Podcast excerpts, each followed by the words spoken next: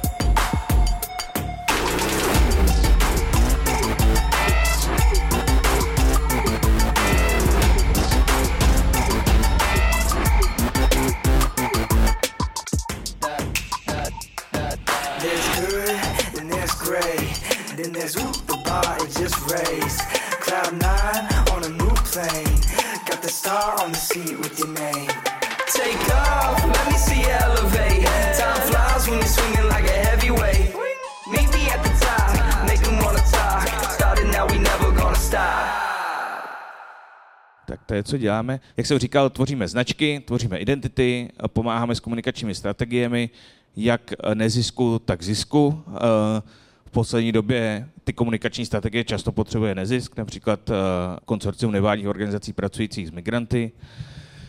Eh, Děláme brand coaching pro startupy a v neposlední řadě eh, po třech letech práce na klimatu jsme založili vlastně takovou první českou eh, komunikační agenturu, eh, která se specializuje na klima a na udržitelnost. Je nás celkem devět, eh, jsou mezi nimi designéři, designérky a strategové, tamhle je Eva. Jsou mezi náma i psycholožky eh, a jsou mezi náma i další analytici. Je nás takhle devět, eh, okolo nás je další skupina lidí a tahle ta skupina lidí se podílí i vlastně na těch komunikačních kampaních pro klima. Dnešní večer já otevřu základní poučkou, která se jmenuje Be Relevant or Shut Up a buď relevantní nebo mlč. A vrátím se k ní vlastně i nakonec. Eh, Je to asi to nejdůležitější, co si musíte z toho odnést. Tohle, co vidíte na obrazovce, je Instagramový post uh, značky Outdoor Voices, který krom toho, že crowdsourcují hodně designů svého oblečení, dělají uh, sportovní oblečení, jak vidíte, šortky, tak se taky rozhodli komunikovat ty šortky skutečnými těly. To znamená, není to žádná, žádné vyhlazené stehna, uh, je tam vidět trošku celulitidy, jako máme každý. Tenhle, tenhle ten přístup ve výsledku vedl k tomu, že během jednoho roku v roce 2016 zrostly obchodně o 800%. Z nuly vlastně na 800. To, co vlastně tam vidíte, je, že ta hodnota toho produktu, ta kvalita toho produktu, kterou Outdoor Voices prodávají, není jenom to, ta samotná užitná hodnota, ale je to něco dalšího. V tomto případě je to nedokonalost a je to přiznání toho, že vlastně nikdo z nás není dokonalý. To znamená, tady je to první příklad toho, kdy značka se snaží autenticky říct lidem, eh, nebo se přestat lidem říkat, co mají dělat a jak mají vypadat a přiznat si, jak, jak si doopravdy jsou. Když se podíváme na další věci, které se dějou. Opravdová rodina bylo jedno z nejvíc vyhledávaných hesel na Getty Images, na jedný z největších fotobank. Uh, zrostlo zase o stovky procent. Například uh, i diverzita vyrostla o asi 140 procent, uh, autentický moment vyrostl o 150 procent a tak dále. V několika harvardských studiích se taky objevilo nový slovo, locavore. A já to překládám jako místo žrout.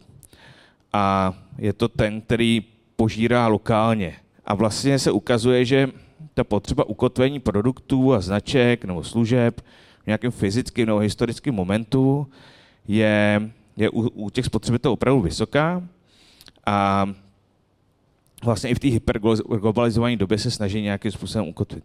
Tohle to dokazuje třeba kampaň rakouský Billy, kdy vlastně oni vsadili komunikačně na prodej lokálních potravin a ten slogan zněl The people who make us grounded, to znamená lidé, kteří nás kotví. A tady ten výsledek eh, měl plus meziročně o 7% v prodejích byly, což vlastně asi ty z vás, kdo jsou eh, z nějakého FMCG, tak ví, že, že je opravdu hodně. Dneska budeme hodně mluvit o IKEA. Existují takový nezvratný důkazy v různých sociologických výzkumech, že vlastně spotřebitelé IKEA jsou ochotní zaplatit víc za nábytek, který si postaví sami, než kterým jenom dodáte, kterým dodáte už postavený. A všichni jste asi nikdy stavili nábytek z IKEA a víte, že procházíte hodně emocema během toho. Ale vlastně Vojta vám pak potvrdí, že emoce je to nejdůležitější, co si musíte od značky odníst. Jo. Přístup IKEA v tomhle tom pravděpodobně neplánovaný, který, ve kterém se snažili jenom ušetřit, uh, nás přivedl k tomu, že každý produkt je personalizovaný. Protože je na něm váš nehet nebo uh, pár kapek krve nebo potu, právě hodně nadávek. Taková věc, kterou si odnášíme z mnoha různých výzkumů, je, že tohle berte z nadsázkou, že 99% konzumentů rostlinných burgerů jsou masožrouti. A nekonzumují je kvůli tomu, že by chtěli nutně se stát veganama nebo vegetariánama a konzumují je kvůli tomu dobrému pocitu, že nějakým způsobem pomáhají planetě. Ono to nemusí být úplně pravda, a minimálně to myslí a cítí to. Tady to vlastně jako vidíte, jak to šlo po sobě. Od toho masový trhu přes segmentaci, kdy jsme si začali dělat nějaké cílové skupiny po ty zákazníky a snažili jsme se co nejvíc udržet a, a vytvořit jejich celoživotní hodnotu až po ty věrnostní programy. A teď jsme se dostali do něčeho, čemu, čemu více marketérů, včetně mě, říká éra relevance. Zkusím vysvětlit proč. To, co vidíte před sebou, je uh, Millennial Survey od Deloitu z roku 2019. Uh, je dělaný globálně na vzorku asi 40 tisíc lidí. Snaží se ukazovat, jaký jsou postoje mileniálů a teď nemusíme o mileniálech vlastně mluvit nutně abstraktně, protože já jsem jedním z nich, Vojta je jedním z nich, nejstarší je aktuálně asi 44 let, to znamená, je asi největší kupní silou na světě a zároveň nejpočetnějším zaměstnancem. A to, co vidíte, je, že vlastně v očích nás uh, se výrazně míjejí priority firm a nás jako lidí. Uh, je poměrně pochopitelný, že si myslíme, no, že, že si myslíme, že firmy mnohem víc chtějí generovat zisk, než my bychom chtěli, aby generovali zisk. To je poměrně pochopitelný. Ale to, co vidíme razantně, je, že uh, si myslíme, že biznesy by se měly snažit uh, zlepšovat společnost, uh, uh, zlepšovat zdraví, well-being a tak dále, a že vlastně to moc nedělají. A tady je to vlastně v takovém detailu. Komu vlastně věříme, že dokáže ten svět udělat lepším? Kdo si, kdo si myslíme, že udělá svět lepší pro naše děti, který možná už některý z nás mají, některý je plánují. Vidíte, že politickým Eh, lídrům moc nevěříme. Myslíme si, že 70 nebo 81% z nás si myslí, že, eh, že politický lídři mají spíš negativní dopad. Nejsou na tom omocní ani ty duchovní lídři. A ty biznisoví jsou na tom vlastně o trošku líp, než o trošku hůř. Je to zhruba půl na půl. Jo? No a pak tady vidíte roli neziskových organizací, které ze své podstaty samozřejmě jim věříme, že dokážou světu dělat lepším. To znamená, ta éra relevance vlastně nás dovedla k tomu, že namísto toho, abychom chtěli o produktu přemýšlet, jak vypadám s tím produktem, tak jak se díky tomu produktu cítím. How does it make me look? Bývávala ta statusová věc. How does it make me feel? Je teď ta věc týkající se poslání a důvěry v to, uh, že ta značka možná udělá lepší svět. Asi je důležité se jako na to podívat zase uh, optikou těch velkých firm, protože když se podíváte na podnikání, tak je důležité si říct, co to podnikání je. Podnikání je primárně něco, co může škálovatelně růst. To znamená, není to naše firma, uh, nás je devět a, a víc už nás nebude a víc času nemáme a dražší být nemůžeme a tak dále. Behavio se snaží stát škálovatelným biznesem díky technologii, o tom vám pak Vojta povypráví. Ale vlastně, když chcete škálovat opravdu podnikání, tak dříve nebo později se ta firma stává obchodovanou na burze. A v tom dochází k něčemu, o čem se mluví, jako o tom, že akcie nemají svědomí, nebo akcionáři nemají svědomí. Tak eh, já se vám zkusím, um, já vám zkusím říct, že to tak ve skutečnosti není. George Serafim uh, z Harvardu uh, vlastně um, vytvořil takový jako zajímavý test a srovnání amerických a globálních dat. On vlastně porovnal několik druhů dat, například čtyř velkých firm, což byly Domino's, uh, Cheesecake Factory, Buffalo Wild Wings a Krispy Kreme Donuts. Vlastně všechno hodně retailové firmy zaměřené na, na jednoduchou spotřebu a, a nepředstavující žádný níž segment, jo, aby to nebylo ovlivněné. To, tyhle firmy se vybraly i právě kvůli tomu, že často ty studie, které se třeba věnovaly udržitelnosti firm, tak uh, to ukazovaly na hodně nišových firmách. To jsou úplně jako masové firmy, které uh, jsou schopné zasáhnout velkou část populace. A to, co vlastně porovnával, bylo několik zdrojů dat, kdy první byl Morgan Stanley Capital International, což je jako nějaká metrika, která vyjadřuje kvalitu těch akcí, jak se jim vedlo už od roku 68. Jo. Tou druhou byl ESG, Environmental Social Governance uh, Performance, a ty vlastně ukazují, jak moc ty firmy dosahují nějakých udržitelných cílů. No a tou poslední metrikou byl sentiment, který se objevoval okolo těch firm v médiích. Tady to ty data dohromady vlastně ukazovaly, jak jsou na poli udržitelnosti výmaný, ale zároveň jak moc o své udržitelnosti hovoří.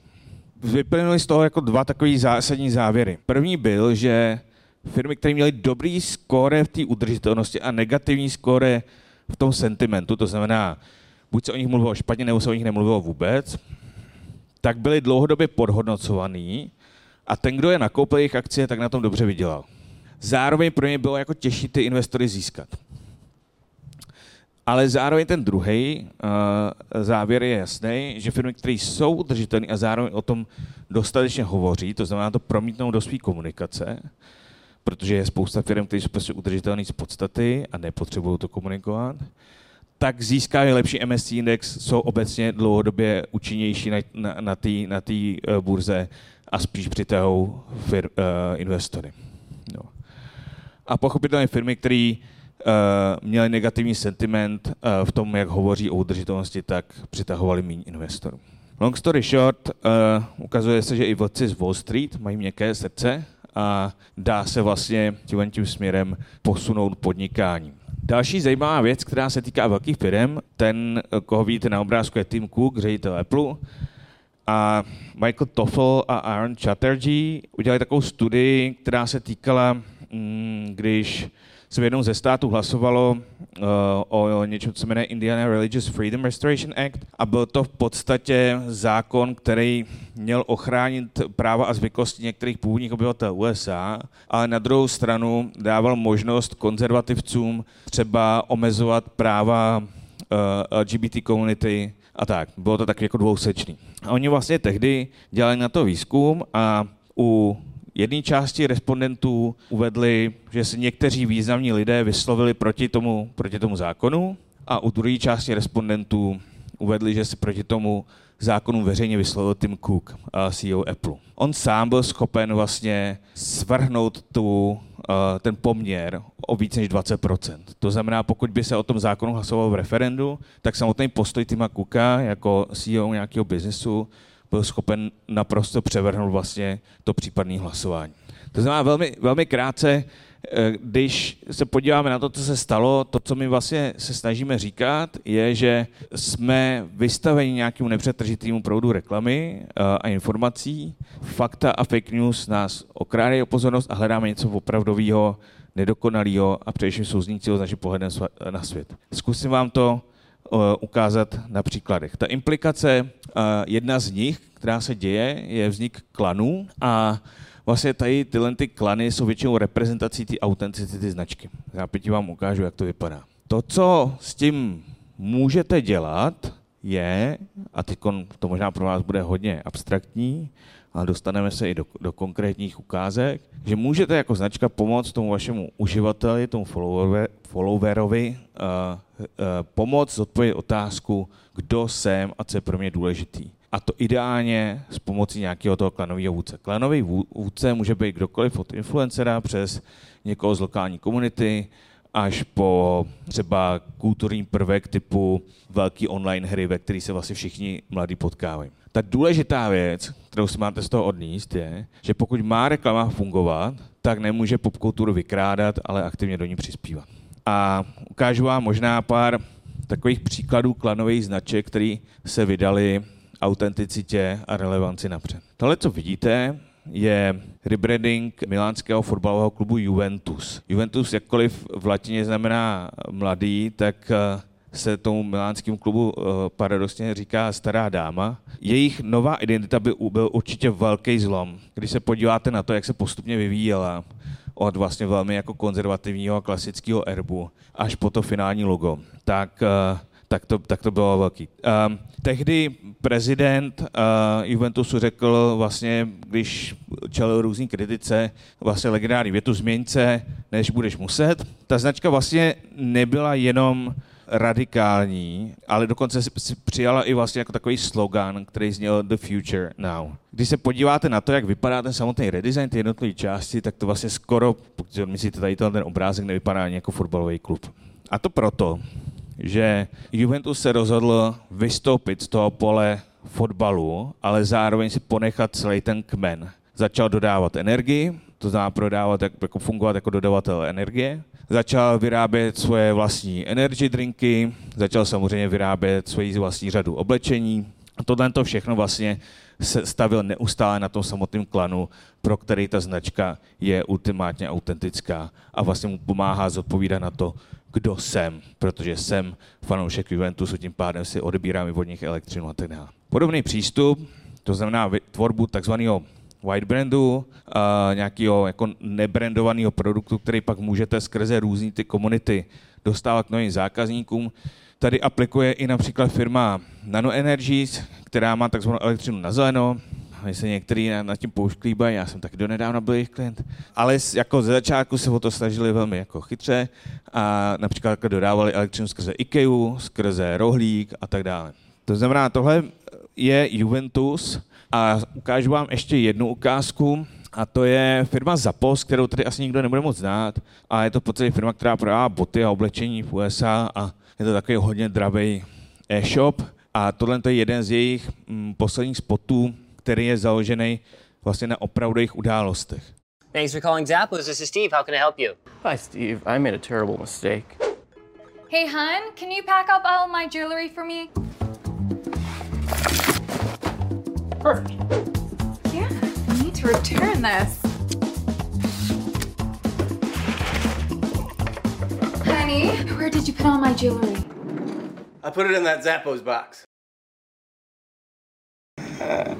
we mailed them back to you guys. Maybe I'll throw all these out. What even is this? I was a judge. Uh, I, I can help with that.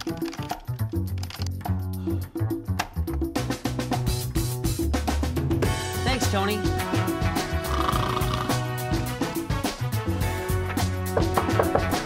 Hi, it's Steve from Zappos. I have your. Uh, Thank you.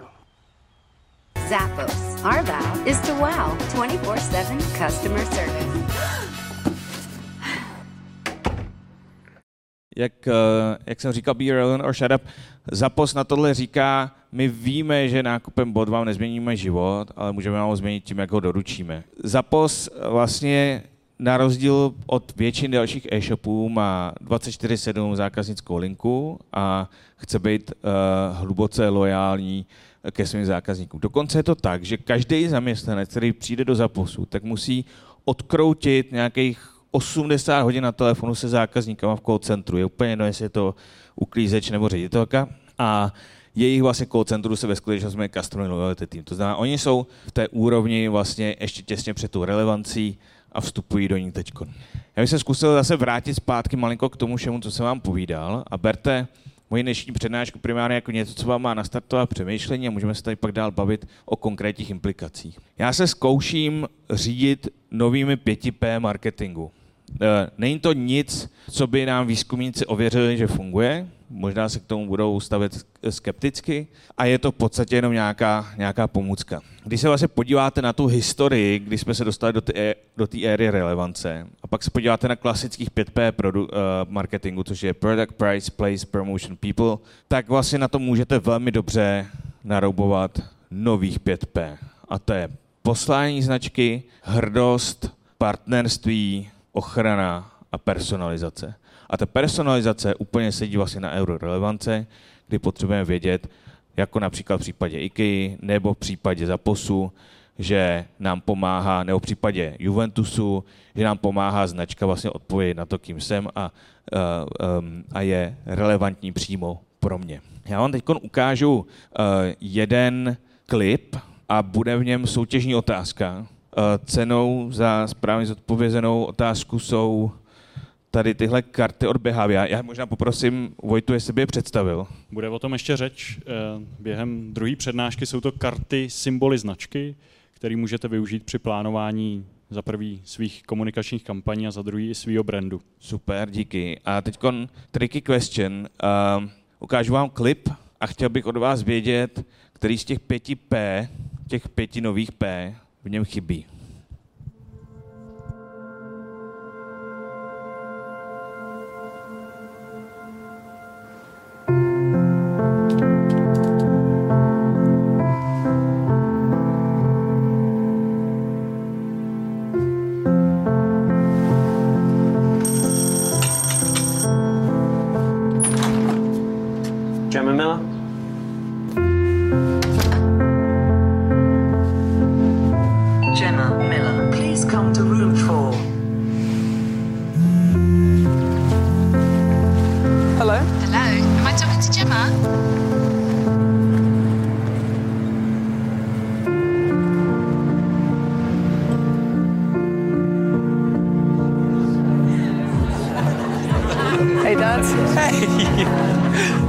remember my Gemma. Gemma?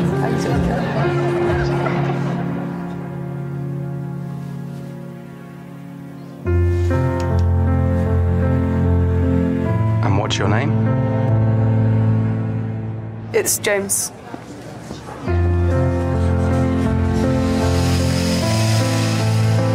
James?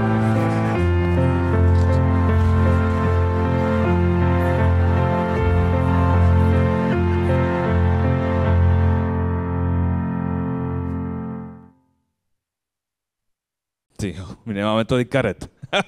tak kdo byl první? Tamhle jsem slyšel uh, jednu slečnu a tamhle jsem slyšel, myslím, vás ještě. Chybí tam to partnerství. A vysvětlím vám, proč. Uh, to partnerství v tomhle tom ohledu je něco, co vlastně dělá tu značku relevantní a autentickou. My můžeme tisíckrát zhlédnout takovýhle klip od Starbucks, ale vlastně nemusíme jim věřit, že s tím něco udělají. A zkusím vám ukázat příklad i z Česka. A teď se vrátím jenom zpátky k tomuhle tomu grafu. Uh, to partnerství se tady úplně nabízí. Pokud věříme zhruba, že polovina firm to myslí s tím světem dobře a chce něco zlepšit, a pokud víme, že tou největší nadějí pro nás je neziskový sektor, tak to partnerství pro ty biznesy se naprosto nabízí. Ty biznesy se snaží, polovina z nich se snaží vytvářet aktivity, které vedou k lepšímu světu a otázkou je, jestli se jenom snaží na oko, a, ale to partnerství vlastně může dokázat, že to opravdu myslíte vážně. Ukážu vám příklad z Česka, kdy uh, partnerství došlo, budu asi zase takový trošku zlej a, a řeknu vám, proč to úplně nefungovalo. Tak jeden, ještě, jeden, ještě jeden klip o TK.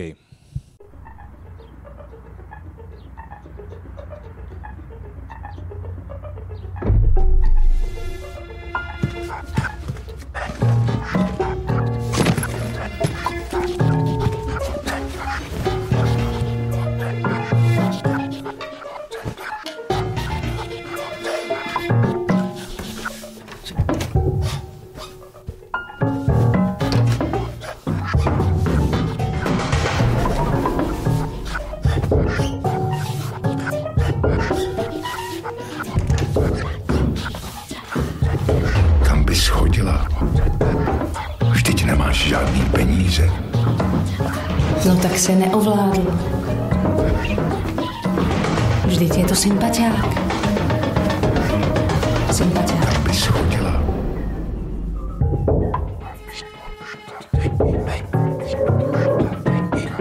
To chceš rozbít rodinu? Žádný peníze. Všude je něco. Kam bys chodila? Kam bys chodila? A co lidi? To chceš rozbít rodinu? Všude je něco. To chceš rozbít Kam rodinu? bys chodila? Všude je něco. Peníze. To chceš Kam bys rozbít rodinu? chodila? Všude je Kam bys chodila? Překážek při odchodu z násilného vztahu je mnoho. Nebuďme jednou z nich. Podpořme oběti domácího násilí. Společně za bezpečný domov. IKEA. Tahle kampaň měla rozpočet odhadem okolo 30 milionů, byla nasazená i v televizi. My jsme původně přemýšleli s Vojtou, že vám ji změří, ale ona už je skoro rok stará, takže už bychom ji jako nedokázali změřit. A tahle kampaň ve skutečnosti věnovala jednu korunu z každého nákupu IKEA Family kartou na, na finanční pomoc organizacím, který bojují proti domácímu násilí. A jenom jeden důležitý disclaimer. Já když jsem tohle říkal na jiný akci, tak se ozvalo několik lidí, že to přece není pravda, že IKEA strašně moc pomáhá. Pomáhá. IKEA, fa, uh, IKEA Family Foundation je snad největší nadace, uh, která bojuje proti změně klimatu na světě. Pomáhá ve strašně moc projektech. Já jenom chci ukázat, že takhle to partnerství se úplně nemůže dělat. Ta kampaň je aktuálně přihlášená na shortlistu EFI, eh, soutěži efektivity ka- kampaní. Já vlastně nevím, v čem se teda měří ta efektivita teď. V tom, jestli teda vůči těm 30 milionům měla dostatečný zásah a dostatečně odpropagovala IKEA Family kartu, nebo jestli pomohla tomu samotnému tématu. Protože jestli se budou autoři oh- ohánět vlastně jenom jako tu awareness, kterou v tom tématu pomohla, tak to vlastně můžou dělat ty neziskové organizace sami na ty peníze. A ne, neberte to zle vůči IKEA. IKEA pomáhá na, stra- strašně moc místech. Tohle akorát nebyla úplně nejšťastnější exekuce partnerství. Zkusím vám teda schrnout takový sedmero toho, jak postavit autentickou značku. Na začátku je definice poslání vaší značky. Já se musím přiznat, že když jsem viděl kampaň IKEA, tak jsem si nebyl úplně jist, proč zrovna IKEA mluví o domácím násilí. Cítím tam nějaké, nějakou asi mm, úvahu, která vede někam směrem k tomu, že IKEA zařizuje domovy, domácí násilí, každý máme právo na šťastný domov, ale vlastně si myslím, že to nutně uh, k typickému uh, respondentovi nedojde, tady ta linka, a vlastně nevím, proč zrovna IKEA řeší domácí násilí. Najděte spojence, ať už jsou to charity nebo neziskový sektor, nebo ať už jsou to jiné firmy, nebo ať už jsou to uh, třeba ty náčelnice náčelnice, jak o tom píšu v bodě 4, to znamená nějaký influencery, který dokážou v té komunitě tomu dodat autenticitu. Taková, takový další pravidlo, uh, který jsem schválně nechal uh, v angličtině, protože je hezký, to think citizens, not consumers, to znamená, nějakým způsobem lokalizujete komunitu a její problém a ten pátý říká, nedělejte reklamu, ale vyřešte ten problém. To znamená, snažte se případně používat reklamu k tomu, abyste ho vyřešili, ne kvůli tomu, abyste jenom o něm mluvili. A váš produkt může být součástí řešení. Já si umím představit, že kdyby IKEA na konci toho klipu řekla, každý oběti domácího násilí dáme 150 tisíc na vybavení nové domácnosti, tak to v ten moment totálně zapadne do sebe. People are new media, uh, to znamená, neváhejte uh, nějakým způsobem kultivovat kvalitu těch vašich followerů a, těch, a ty vaší cílové skupiny, ne nutně kvantitu. A starý dobrý word of mouth stále funguje i v době digitálních kanálů.